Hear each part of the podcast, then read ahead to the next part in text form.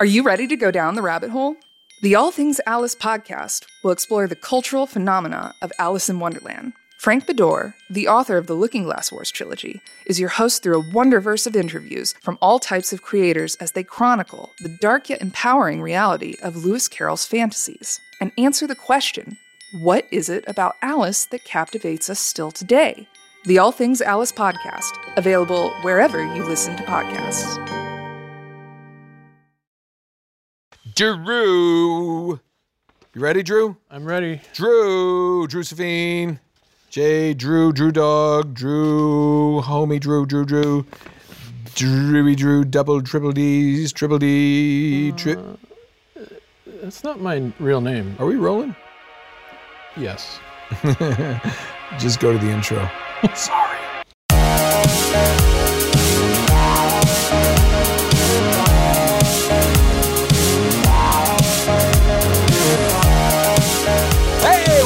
Back. It's Retro Replay here in the basement. Nolan North, Drusevine J. Drusif.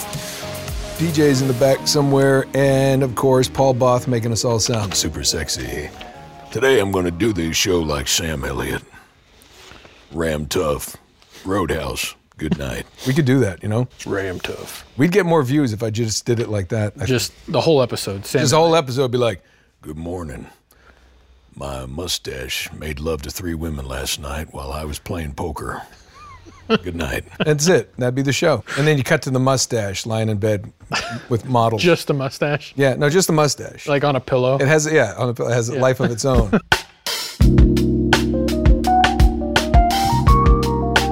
hey, a collection of Pokemon cards. Let's go right from that. Speaking of Pokemon, try to make Pokemon dirty, but it's too easy. Pokemon cards, okay? My kids got into these for like 10 minutes. Uh, expected to fetch up to 100,000 pounds. Um, money, not like weight of like stones or something. Rare Pokemon cards expected to fetch 100,000 pounds when it goes up for sale in Lichfield, UK. Coincides with the 25th anniversary, which is this year of the collectible cards coming out. I don't, this is what I don't get about this. The sale comes after the auction house saw the first edition base set go for 25,000 pounds in July.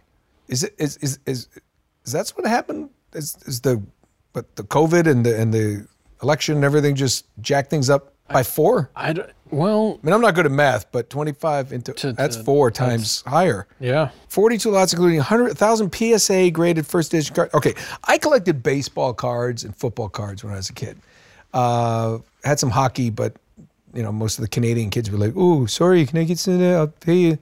I think we just traded it for beer. Michael, I'll trade you this sweet Onix card for your Mr. Mime. What? No way. That's a ripoff. Yeah, you know what? And we have Pokemon cards, and now I'm gonna send my kids into the storage unit, and we're gonna see if we got a bundle. Uh, I doubt it. I love this story. So, famous uh, steakhouse called Peter Luger's uh, Steakhouse in Brooklyn, New York. Because of COVID restrictions, and you know, you, you're six feet of Kevin Bacon. They teamed with Madame Tussauds Celebrity Wax Museum, uh, uh, also a lovely one in, in uh, London, and they actually brought in the wax statues and put them at the bar. Look at that. He's just at the bar, like, look at it's Jon Hamm from Mad Men. So, you know, like, rather than this seat is empty, uh, please social distance, they put wax figures in the seats. Jon Hamm, uh, Michael Strahan, uh, Jimmy Fallon, Al Roker, only one seat now, used to be two seats, and Audrey Hepburn as Holly Golightly, Breakfast at Tiffany's. Holly Golightly, clearly a porn name, but with the lovely Audrey Hepburn, it works. How do I look? Very good. I must say I'm amazed. Peter Luger thought it'd be a fun, safe way to fill some of the seats that need to remain empty uh, for social distancing, and uh, it's pretty cool, but kind of creepy. I find wax museums creepy, I do too. Yeah. right? Yeah. It- It's just I I don't I don't get it. It's like I, And- I went in to see the celebrity. I wonder if though, like, did you ever see the movie House of Wax? You're saying that that's a real person? It's it's kind of terrible, but kind of fun with Elijah. I Elijah. remember it. Elisha Cuthbert. Is that how you say it? Um, Was she? Uh, she was in 24. I don't want to lose you. I don't. yes, yes, yes, Yeah. yes. I know. you. And uh, but they would like wax the people while they were still alive. So when I if I go there, I'm going to be like, Jon Hamm, are you in there? Are you okay? But then I'm going to be like, what And are you what if drinking? he? What if he moved? Would you help him or would you just scream, run? Well, I think he's at that point like his skin would be melted and not in a good place. Do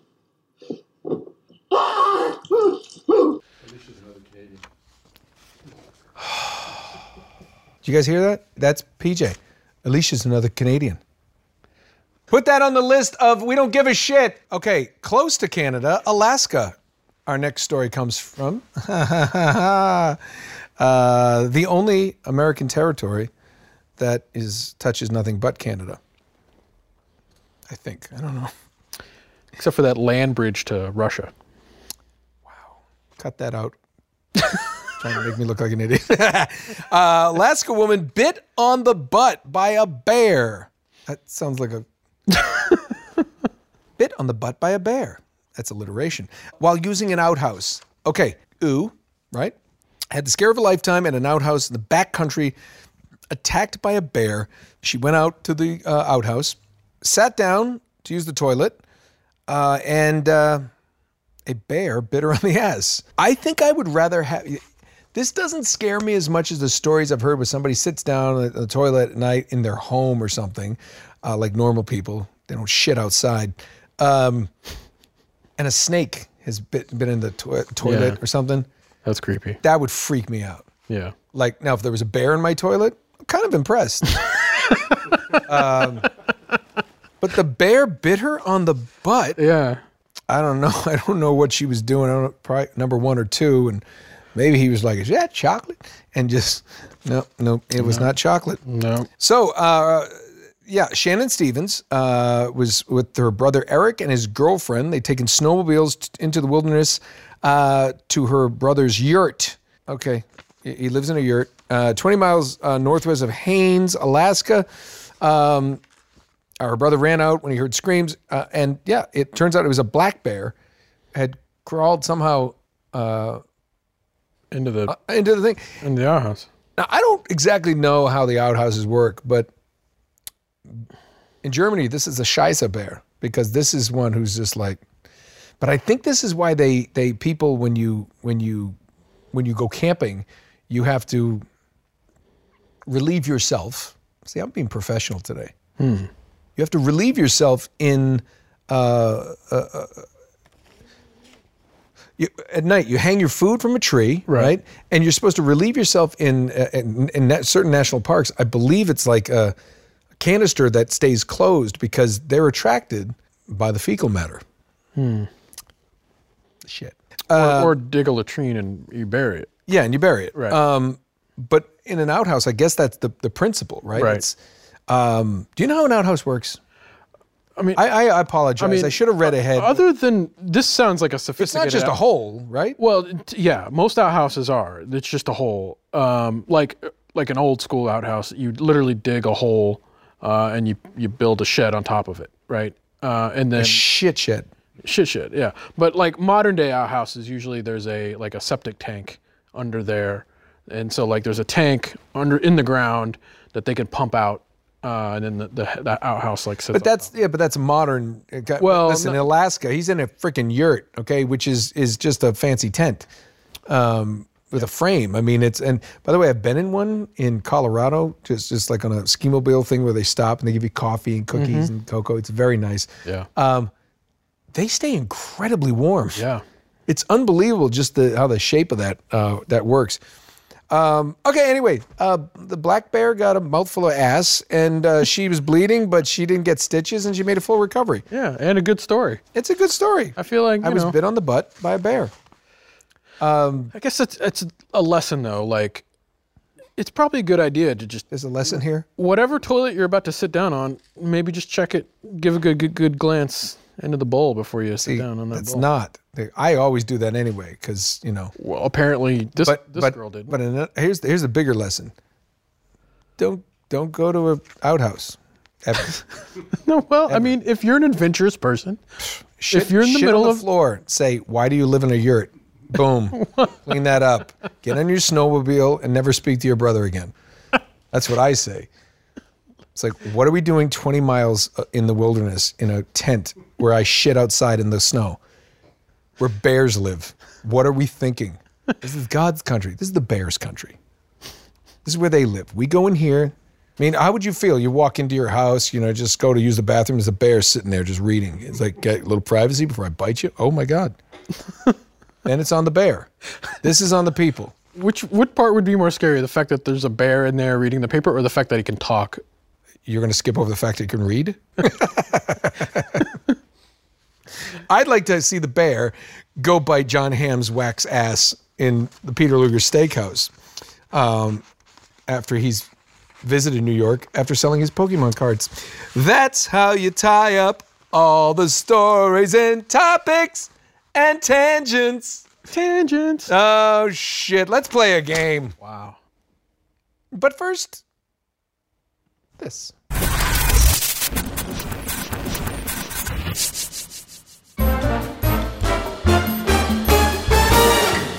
Hey, it's your old pal Uncle Noli. I've been downgraded. I only have a few questions. You ready? I am. Mariano Yuba writes Uncle Noli, I had this unsettling dream where I died a few days ago and I'm still a bit disturbed. What can I do? Well, Mariano, you can wake up and realize you're not dead. All right? It's a dream. I had a dream the other day that, uh, you know, Bo Derek came back in her heyday and did some dirty, oily things to Uncle Noli's groin. But guess what? I woke up and I was alone. And my dog was looking at me. It was weird. But then I watched 10 again, and Bo Derek looked great. She never slept with Dudley Moore. Look it up. Uncle Noli knows. Our next question comes from Giles. Uncle Noli, who's your favorite singer from the Rat Pack? I've always loved Sinatra, but I feel like everyone does. Well, that's because everyone does love Sinatra, because if you didn't, he'd break your legs. But back to your question. Personally, although I love Sinatra, my favorite singer from the Rat Pack is good old Dean Martin. That's right. He's just the, the, the smoothest crooner around. I enjoyed all his songs, I got all his albums, and uh, I'm going to listen to him till the day I die, okay? Dean Martin, king. The king. Not Elvis, different king. Dean Martin. Uncle Noli knows.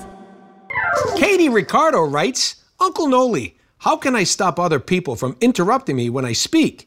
It's very frustrating because when I try to talk to my family, I always get cut off in the middle of the sentence. Well, thank you for giving me the definition of interrupting. First of all, it's a very nasty habit when people are interrupting. It means they're not really listening to you. They're just thinking about what they have to say next. So what you do, the first time they interrupt, you say, "Excuse me, I'm sorry you interrupted me. May I finish?" If they do it again, do what I do. Spit on them. Always stops the interruption. Usually stops the conversation, which probably wasn't worth having anyway. Enjoy.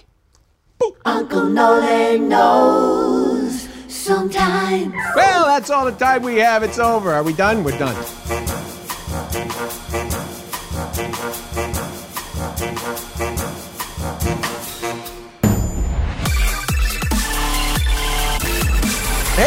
It's Phil LaMarr. Phil, thanks for joining us. What's up, buddy? How you doing? What's up, Nolan? The master of alliteration Yes. and vocalization. Yes. Oh, I like that. Alliteration and vocalization. Thank you very much. Phil has been like one of the guys that I remember watching on Mad TV. You smell good.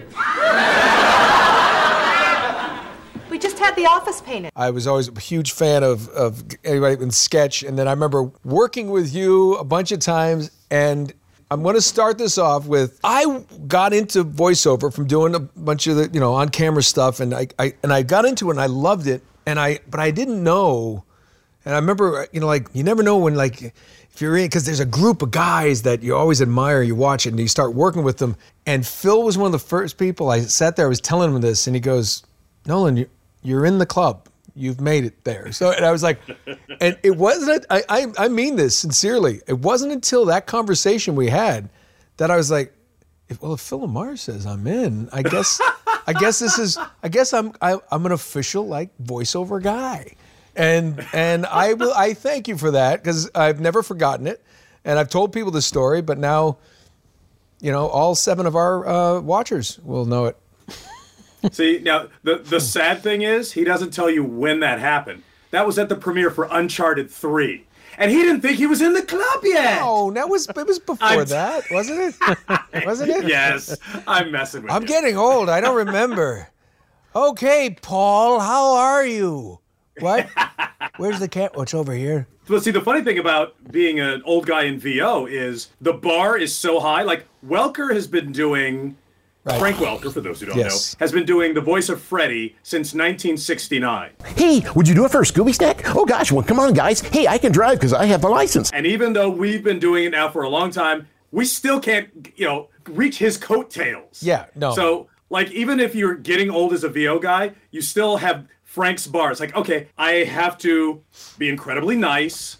I have to be incredibly talented, still audition, and you know, keep working hard, and you know, create a, a wonderful environment for everybody else. Do you think Frank auditions? I mean, uh, I, I wonder if he right, reached a certain point where he's like, "No, I'm I'm fine. I'll just." I mean, I'm not his agent. I don't know, but knowing Frank, I'm I'm sure he was like, no, of course I'll audition. Yeah. Oh no, he would if he was asked. I was wondering if people like. I don't know. I never thought about it. You know what's amazing with Frank Welker though that that is like like you said, Freddie since 1969, and he sounds the same. Yes. You know, all those years later.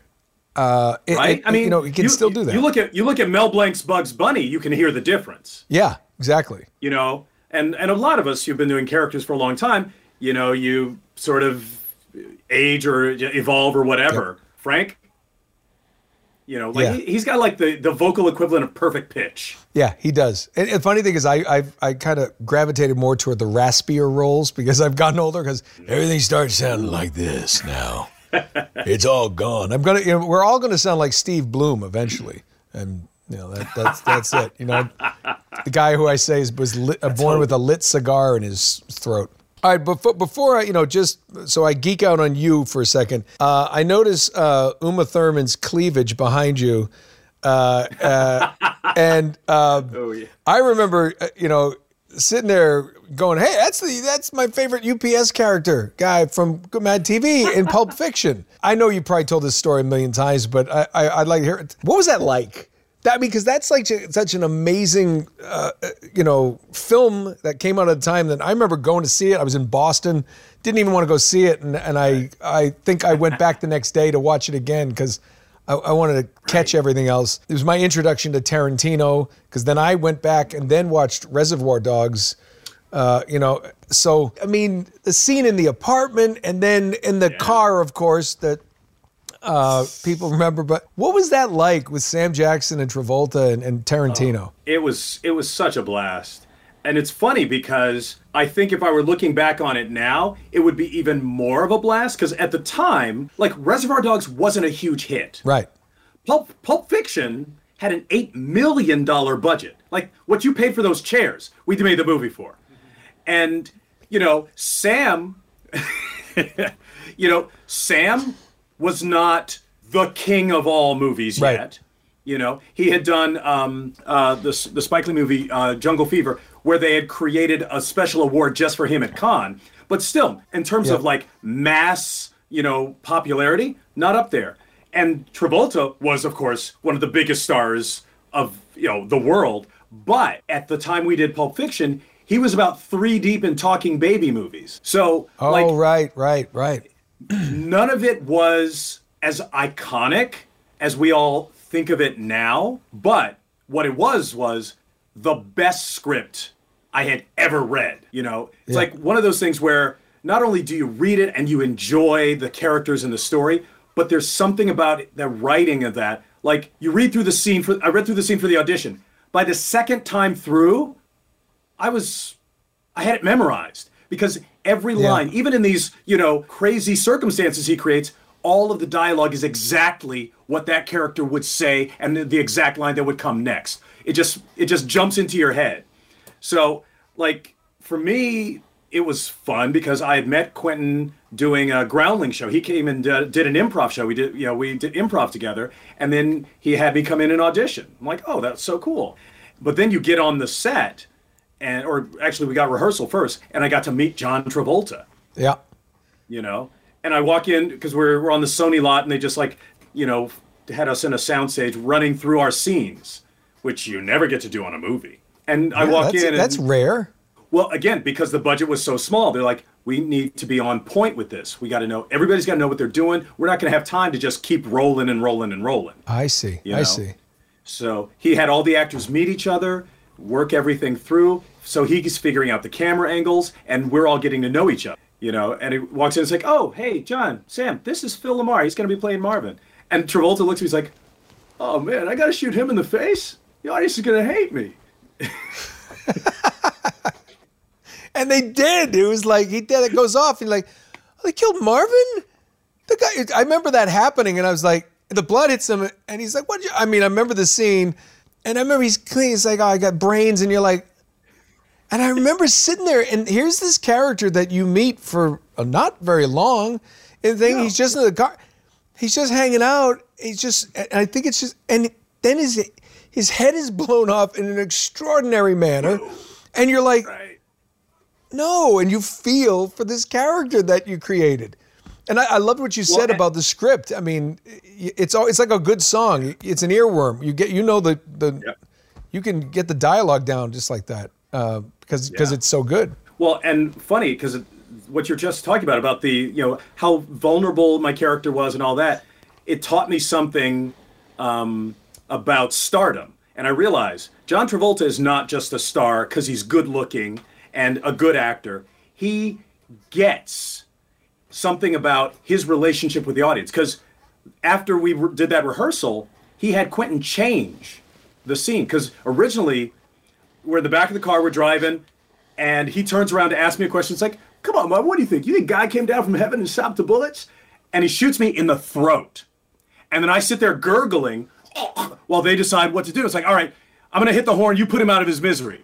So the, the, sh- the kill shot, originally as written, was supposed to be done on purpose. And John's like, no, man, you can't do that. You can't do that. So the accidental shot is, you know, the accidental one shot, but, and he was right. If he was, you know, his character shot my character on purpose, it would have like messed up the whole rest of the the movie. Because like, Yeah. I don't, really like this guy anymore. He's mean. Well, yeah, and the thing is, because, I, and I kind of see where Tarantino might have been thinking about that. Uh, like, well, the second one is to be humane and put him out of his misery. But Right. it's much better if you just, what a great, great little, you know, thing to change is just the whole thing's by accident. Like, you figure Marvin, they're probably going to let Marvin go, you know.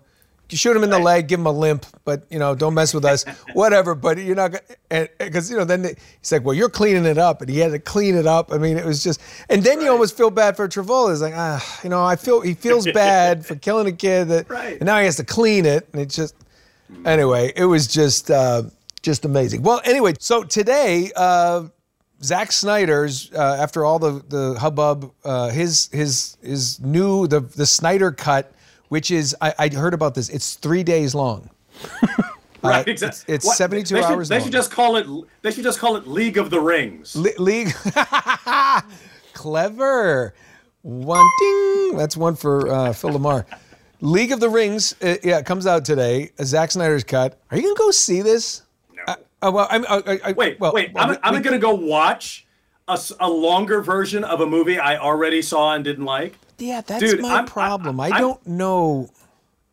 I don't know about this. I mean, like I, I if listen, my if, if the movie theaters were open and my kids were like, "Hey, come on, we're gonna go," it's like, ah, it's my boys. Let's go. We're gonna do that. That's I don't know. I I, I mean, I, I just don't know if I'm curious enough to know if what they like. Oh, that's different. Right, right. No, Oh, no. Like, I don't see, know. I don't know about you, Nolan, but I'm the kind of guy who never watched DVD extras. Like, I will listen to somebody tell a story about the thing, but I'm not gonna watch and stop and fu- Google. It's like, no, I want a story.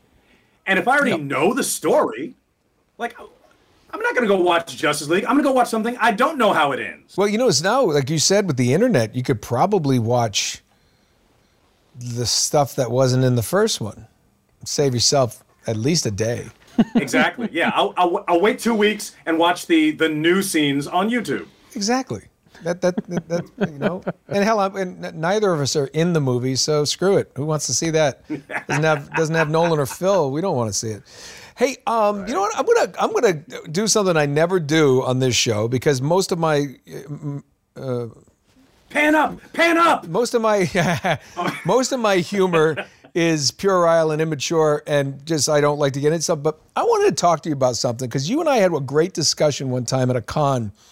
Um, I think we were in Manchester, and I wanted to find out, get your point of view on what's going on with race and voiceover. Because the interesting thing is, you and I have played a, a number of different ethnicities. Um, I have played black characters. Um, I didn't do a black voice. Uh, a couple of the characters were just my voice, and it was part of like, uh, as most people in animation know, uh, you know, they get the voice they hire for, you for, and then a couple extra for the same rate.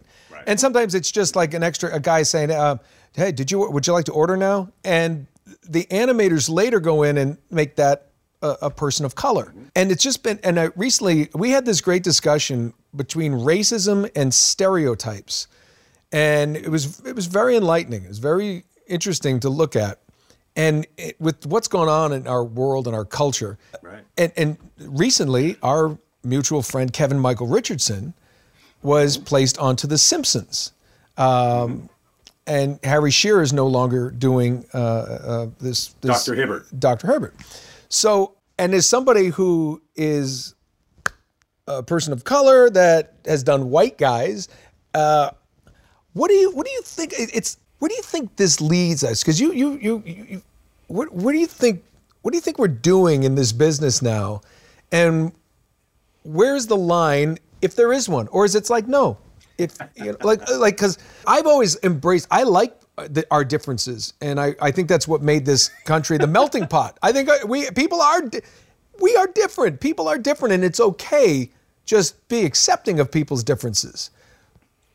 As somebody, so what do you what where you, you get it? Go run. I don't know where to stop. Well, no, it's no, it's funny because I recall, you know, you asking me, and I and I give you credit for this. Long before it was a social topic, you asked like, why is it? Some people think not okay for a white actor to play a black role, and and I'll tell them now what I told you then. It's there's two levels to it, at least two levels. There's way more, but the first two are one, the principle of it. Which I agree Any with. actor, I get that. any actor should be able to play any role they can believably play. You know, all things being equal, let it let whoever is the best get the role. Right. Problem is, the second thing is the practical level. All things are not equal.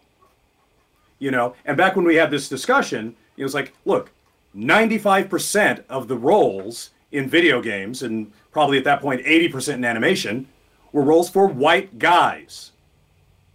So, you know, as a black actor, um, if I'm if the if the thing is just wide open, I'm I'm competing not only with all with the 12 black guys who are allowed to do animation, but the 120 white dudes for every black part. So which makes it almost because the thing is they're not going to consider me for the white parts. But but haven't you done some? By and yes, but nine out of ten times the way a person of color gets into voiceover is a s- ethnically specific part. Right. Okay. But then, like you said, they get three roles, and you throw down a voice and like, oh, he can do a voice that doesn't sound specifically black or whatever. And so then you get in the mix because the, you're worth the money. Yeah. Yeah. Because because again, if if your sound is only specific, you know, if you if you have a very specific accent or something, um, they're losing money on you. But now here's here's the third aspect of the difference between you know me playing a white character and you playing a black character. Unfortunately, in our society, they're not equal. There is not the same history to both. Right.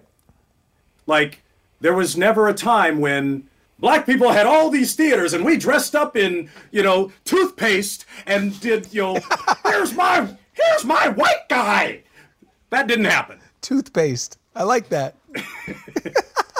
But unfortunately, there is a long negative history of white actors portraying black people Yeah. in a negative way. And it's a little silly to try to pretend that doesn't exist. So that's, I mean, like the thing with Kevin and, uh, and The Simpsons, and this is something I pointed out to somebody online the other day is like, look, you're looking at a 1989 decision through 2021 eyes. Exactly. In, ni- in 1989, nobody gave a shit about the ethnicity of the actors doing minor parts. You know, early 2000s, I was on cartoons. Rob Paulsen's playing young Asian boys, you know, because it was a second or third voice.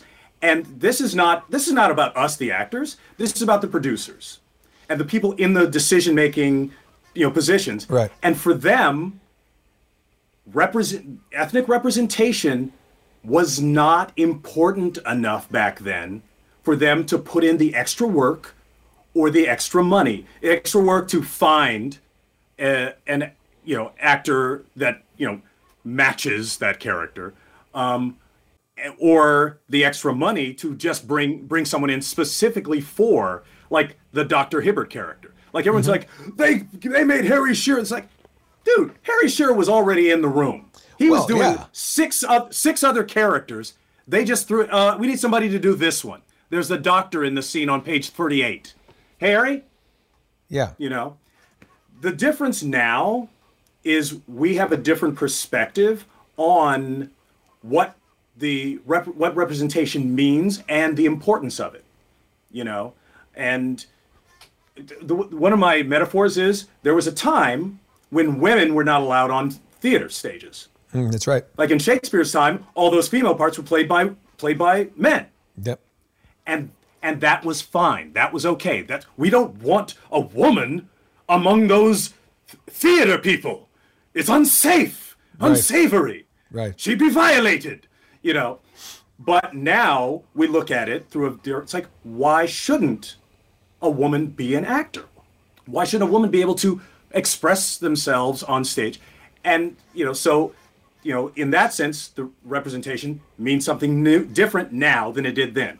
And now we're looking at the ethnicities of characters. And you're absolutely right. Like, I mean, you say you don't see color, and people have, have gotten on my case for saying this a couple of years ago. Like, I say voices do not have color. Yes. Now nobody gets the irony. The irony there. It's like, dude, that is an unassailable fact. Something you can't see literally doesn't have a color. Yeah. But, but what I mean by that is, you know, how someone sounds does not necessarily. I mean, there are, you know, there there are black dudes who sound like this. There are also black guys who sound like this. You know, And you can do all of but it. but you know, and where it stops, and this is something else that a lot of people who are upset about this, like, where do we draw the line?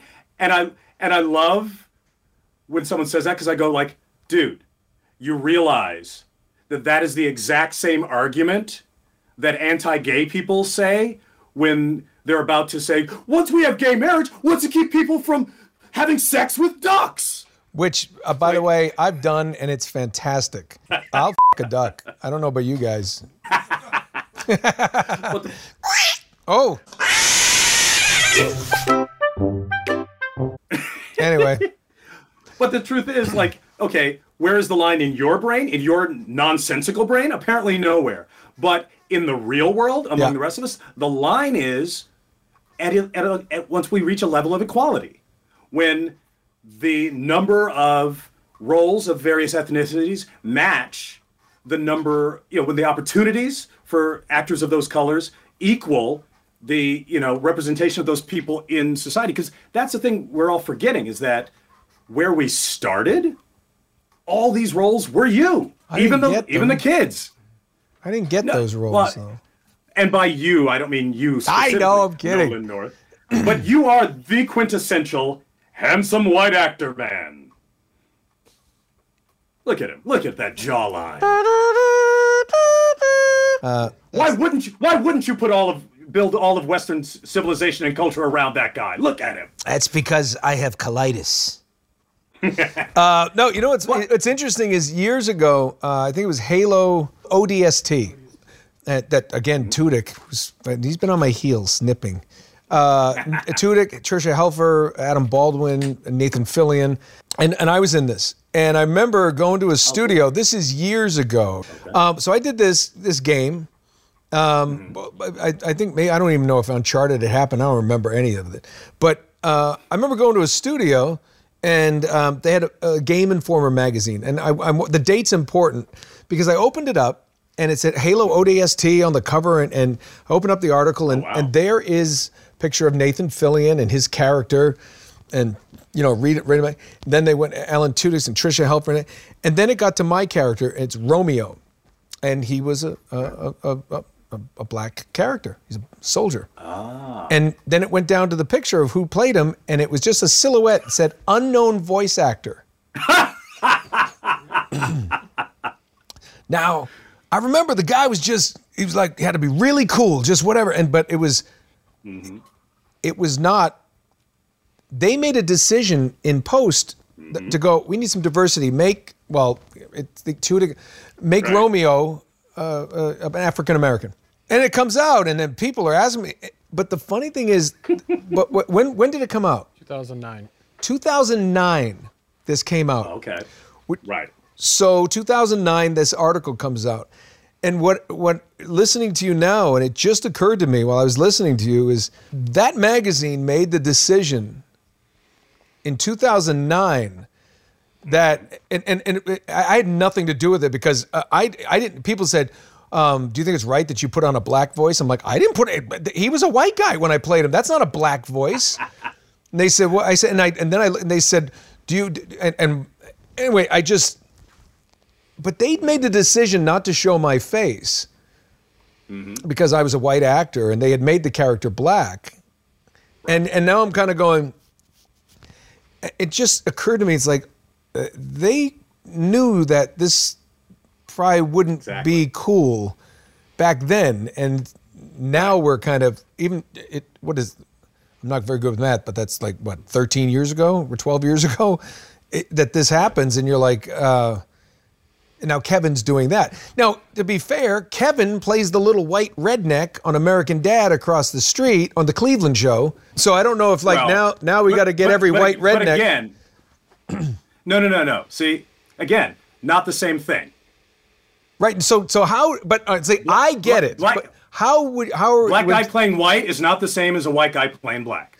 So how do we how do we justify I understand that because I know you guys and I get it what what's how do we talk tell people how do you justify that um that like whoa wait, hey if, if if white guys can't play black guys why can't why are you still going to allow black guys to play white guys and is it is Yes. and is that just because of the the years of like It's because it's be, it's because of the history. it's because of the correction. toothpaste the correction and the toothpaste Yes. I love that, by the way. I'm never going to forget. I remember, well, they had the minstrel shows, but do you remember the Colgate shows?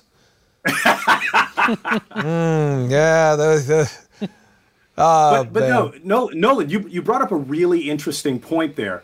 The fact that I mean, and this is the thing people need to understand is we're on a continuum. Things are progress is a process. You know what I'm saying? Yeah, no, I do. I agree with that.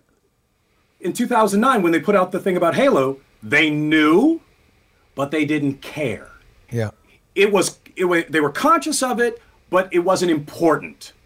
You know, because because this this is and I've heard of this in a couple of games where they just and this is nothing to do with you as an actor. This is about the people making decisions. They decide to reskin a character. It's like we think it'd be cool for this to be a black dude because black dudes are cool, you know. But they don't get the fact that like, yo, dude, just changing somebody that character to a black guy, you got to think that through. That means something. Exactly. It doesn't just mean like no, it's like when I listen to NWA. It's fine, right? Not the same thing. Not the same thing. Don't sing it out loud. You can't sing it out loud. I like NWA. Yes, but don't sing it out loud. Alone? Again, because of the history.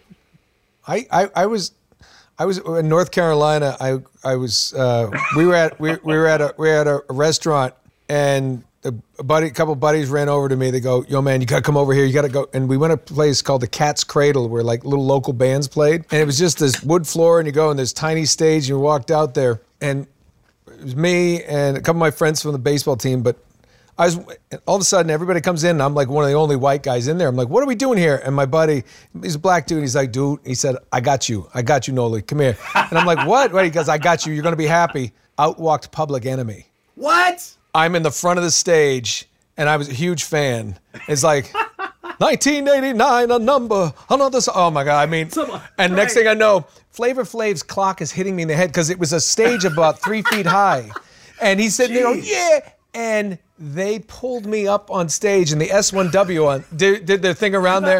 Man, we got a white boy up here, and I'm going. If I die, I'm gonna die with Public Enemy, and it was one of the, but it was cool because they were artists and they, and after I mean they I, I, we got to meet them after because they, they came up and they were just like hey hope you you're cool with everything man you know?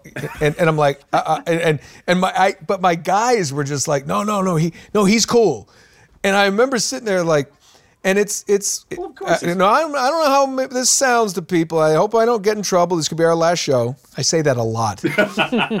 It's like I had I got I got black cred still never allowed and don't care to ever say the word. You know, you don't get that past. But I remember, I mean, th- those lyrics though came from right from a place of like it's uh, for me.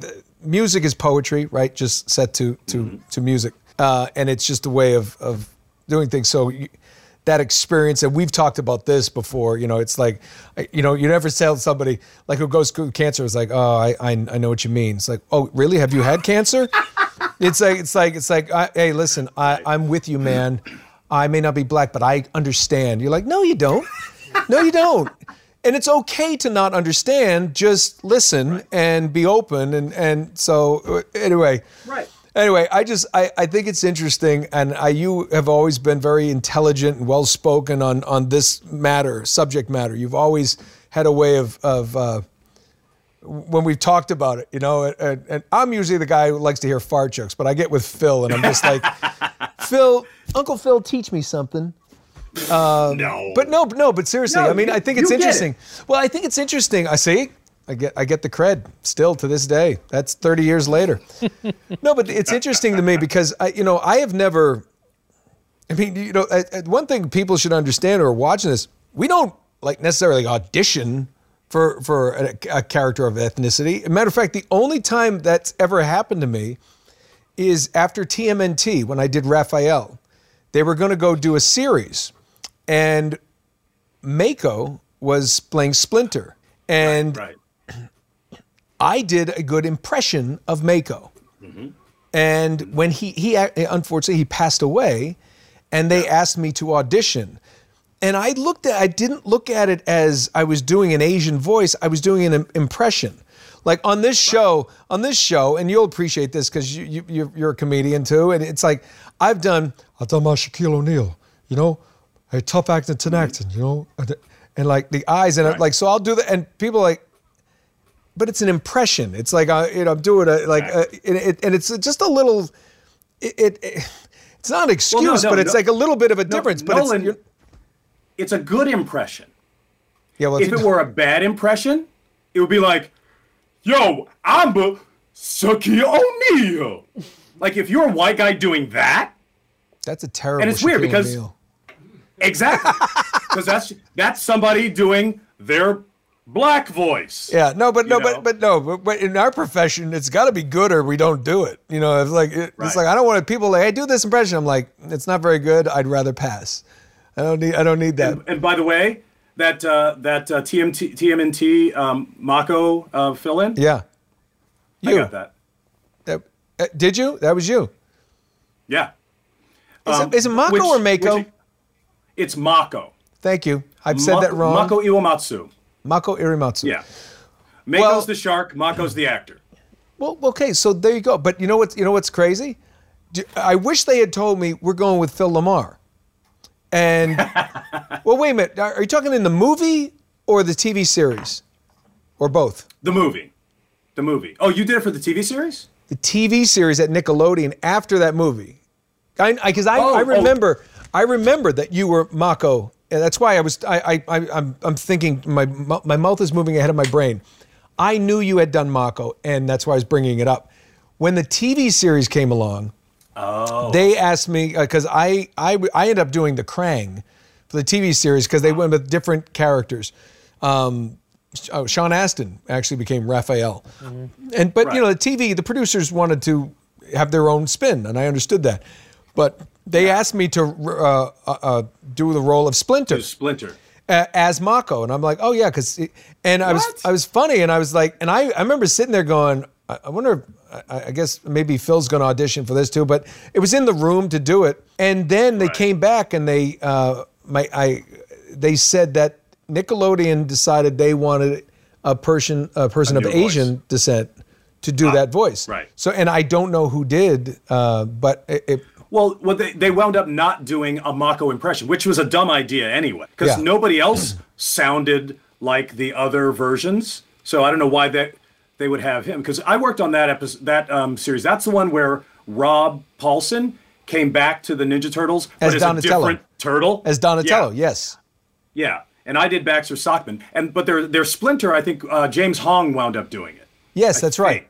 Yes, it was. It was James Hong. But they, but again, they weren't they weren't doing an impression of somebody. Right. And I think that's where you kind of I, maybe that is the line. If if it's an impression, you can get away with it. But if it's if you're if you're doing a and which it gets back to why I brought this up, and I thought you explained it so well in Manchester, probably th- three years ago. We were more were than that. Three or four years. I mean, because I remember having this conversation with you, and in the elevator downstairs, I'll, I remember exactly, and I was like, and, and we went back Yeah, up, and it was like, this is really something to think about because, you know, you're like, and, and I'm just, I'm one of those people like, you know. I like to say I like everybody, and I'm I'm really I don't I don't have hate in my heart. What Khary Payton told me, he was somebody somebody this is a, this was great. Somebody once t- uh, told Khary Payton, I don't know who it was. Uh, my name came up, and they go, "Oh, he's anti-Semitic." What? And Khary Payton goes, "What?" He goes, "Oh yeah, no, I, he, he's he's really hates Jewish people." And I'm looking at him, I go, "What?" And they go, "Who said that?" Come from. I, I, what are you kidding? I, my I, who? And because I'm like, Right. it was so out of left field. And I said, well, who said that? And he goes, I don't want to get anybody in trouble. You know, I don't maybe. And I said, Get anybody I in said, trouble? What? I said, what the? I said, what? He goes, no, I just, I don't want. He said, I don't know. He said, what? And I said, why would they say that? He said, well, I asked them. They didn't really know. They just said they heard it. And and I Oh, said, well, what did you tell him? He's he said, you know what, Khary Payton. I, I'm not going to do his voice because I, I can't do it that well. well, you know, I can kind of. He's he's almost like Scatman, but you know. He comes in and he says, "Let me tell you something. I've known Nolan North a long time. He's a friend of mine. And Nolan North does not hate Jewish people.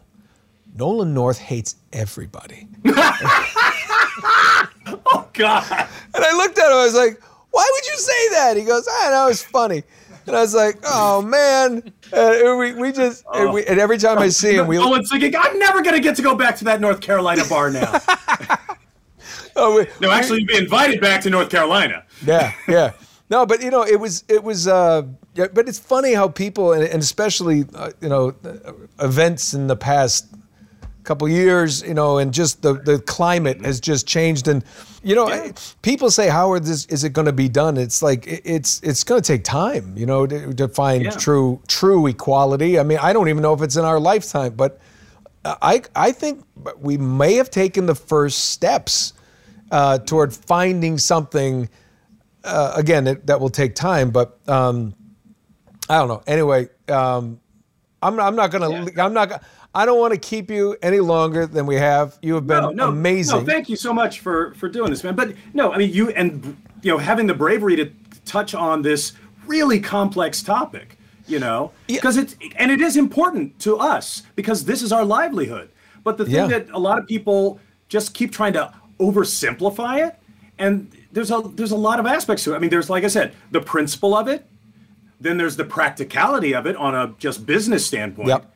Then there's then there's the history that attaches to this stuff, um, and then of course there's looking at old decisions 30 years ago through now. It's like no, you you have to Yeah. look at them the way they were at the time. But also, and this is the thing that I really want to get people like uh, when this was all going down last March. The only interview I did was with the Washington Post because I really wanted to get across this idea that like all of these people are focusing on the actors. You know, Harry Shearer, Kristen Bell. It's like no, you should be focusing on the producers, the people who cast these actors don't cast themselves. Oh, if I, I would work, I would work all the time if we that happened.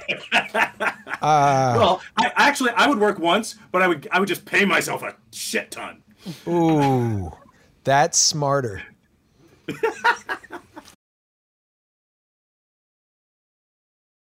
By the way, it's funny. I see those like those deals like, oh yeah, they got, you know, they're making two million dollars an episode now. I'm like, I do about five episodes and walk. I mean, I'd be like, I, I'll take ten. I don't know.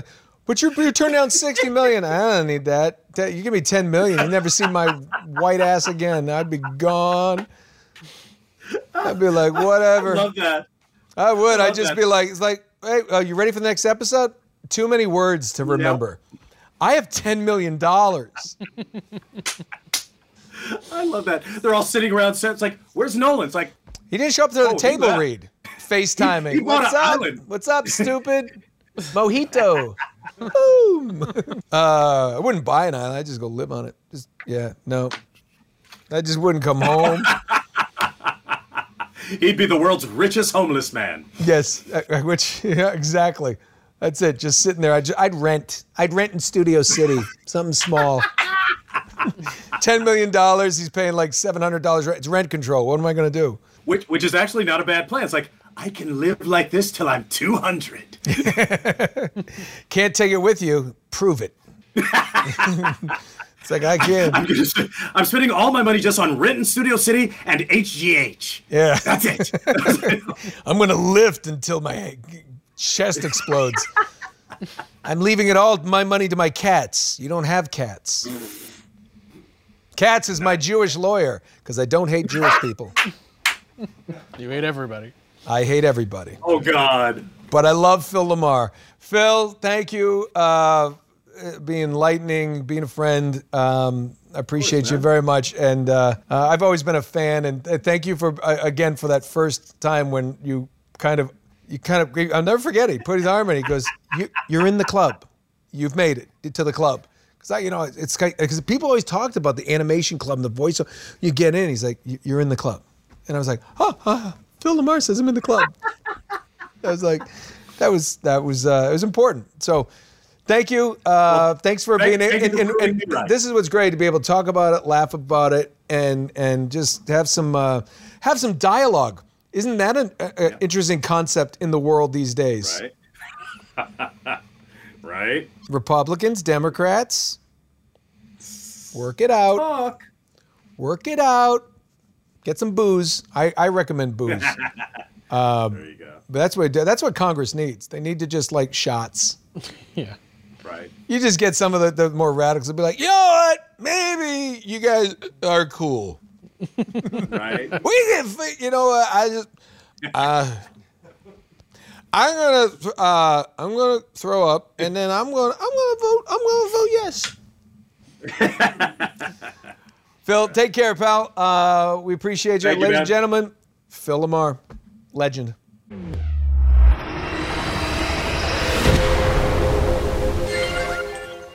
Oh, this has been a good day, Drew. This has been a good day. Uh, Phil LaMarr, phenomenal. Awesome uh, guy. Injustice, the Zack Snyder cut. That I, I just don't know if I can if I can watch it. I Really? I, I, I'm I excited. don't know. I'm, gonna- excited. I'm, I'm I'm I'm I'm cautiously optimistic, but I, I you know what? It's it's more superhero stuff, and I nerd out on superheroes, especially Mm. Batman, Superman, Flash, Wonder Woman. So I I love those characters. Yeah. I'm excited to see them on the big screen again, and and Zack Snyder's vision. So well, I worked with Zack Snyder, so I'm gonna watch it. I'll watch it. And my uh, Coop, Cooper and Jarrett want to watch it. We're gonna watch it. Yeah, yeah. We'll sit down there and we'll have fun. Um, time for our photos and uh, on the bar and our shout outs. Uh, this week, Nicholas Vote. Uh, I believe it's Vote, and we got that right uh, on one of our members' things. I hope I'm getting it right, uh, Nicholas. Nicholas Vote is up there. He's my Deadpool man. How are you, buddy? Uh, next up, Tim. Tim B. Or Timb. Timb. Tim B. Tim. Tim hanging out. Uh, and of course, uh, finally, Letitia Lemon. I know Letitia. It's Letitia Lemon. But, uh, and again, as I always put it, the finest Marlowe cosplayer on the planet. Nice. Um, thank you for being our photos on the bar this week. Uh, good to have you here in the basement with us. Uh, time for the member shout outs at the Get Good level. Ricky Startin. Starting up. Got me starting up. Sorry. Don't ever let me do that again. Uh, Ulta Gamer 2004, Justin P. Nate the Grades, uh, Nathan H. Uh, thank you. Uh, at the Get Good level. Drew Soup, Jacory, Stephanie W., and Jake Brown are swimming in the Drew Soup this Yeah, week. I love it. Oh, that's gross. Yeah. The fact that you commented was gross. What? That's fine. And finally, at the Altered Beast level, I, I think this is getting old. I'm thinking, because when I think Altered Beast, I think Paul Both. We're gonna rename it Paul Both. Altered Both! uh, Tehu, 250. That's Hakan Andre Mirvold. Boy, I hope I was close. Uh, Kevin, uh, Ka, Ka, Kevin K. Kevin Kojancic. Kevin Kojancic. I love you. I'm sorry. And the Andrea. Not just any Andrea. The. The Andrea. Uh, they're all at the Altered Beast level. Uh, uh, thank you to all our members, uh, everybody out there. If you're not a member, um, uh, click like or subscribe to the corner. Uh, uh, love your feedback. Um, can always use you here, whether you're a, uh, a, a paid member or not. Come on, hang out with us. We got a great community, great people, Yeah. and we love to have you here. Uh, and if you are a member, you get to be on the bar, Yeah. and you get the shout out, which is now, if you're not a member, you can't hear this. So this is the shout out. Ah! Woo! Never gets old until it gets too old. Say goodnight, Drew. Good night, Drew. Yeah, I'm pretty getting good at this. Ruined it. Yeah.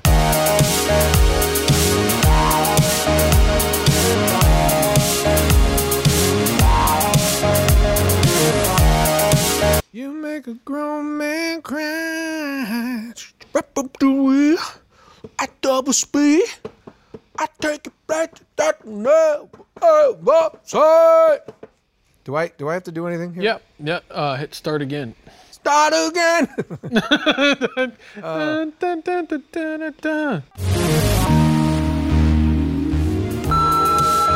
Retro Replay stars Nolan North and was created by PJ Harsma, Drew Lewis, and Nolan North.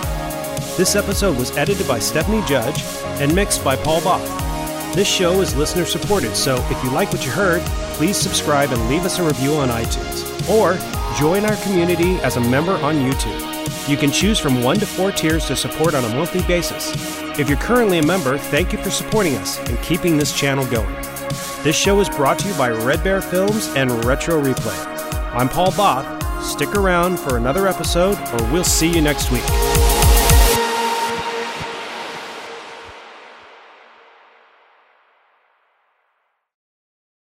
Are you ready to go down the rabbit hole? The All Things Alice podcast will explore the cultural phenomena of Alice in Wonderland. Frank Beddor, the author of the Looking Glass Wars trilogy, is your host through a wonderverse of interviews from all types of creators as they chronicle the dark yet empowering reality of Lewis Carroll's fantasies and answer the question what is it about Alice that captivates us still today? The All Things Alice podcast, available wherever you listen to podcasts.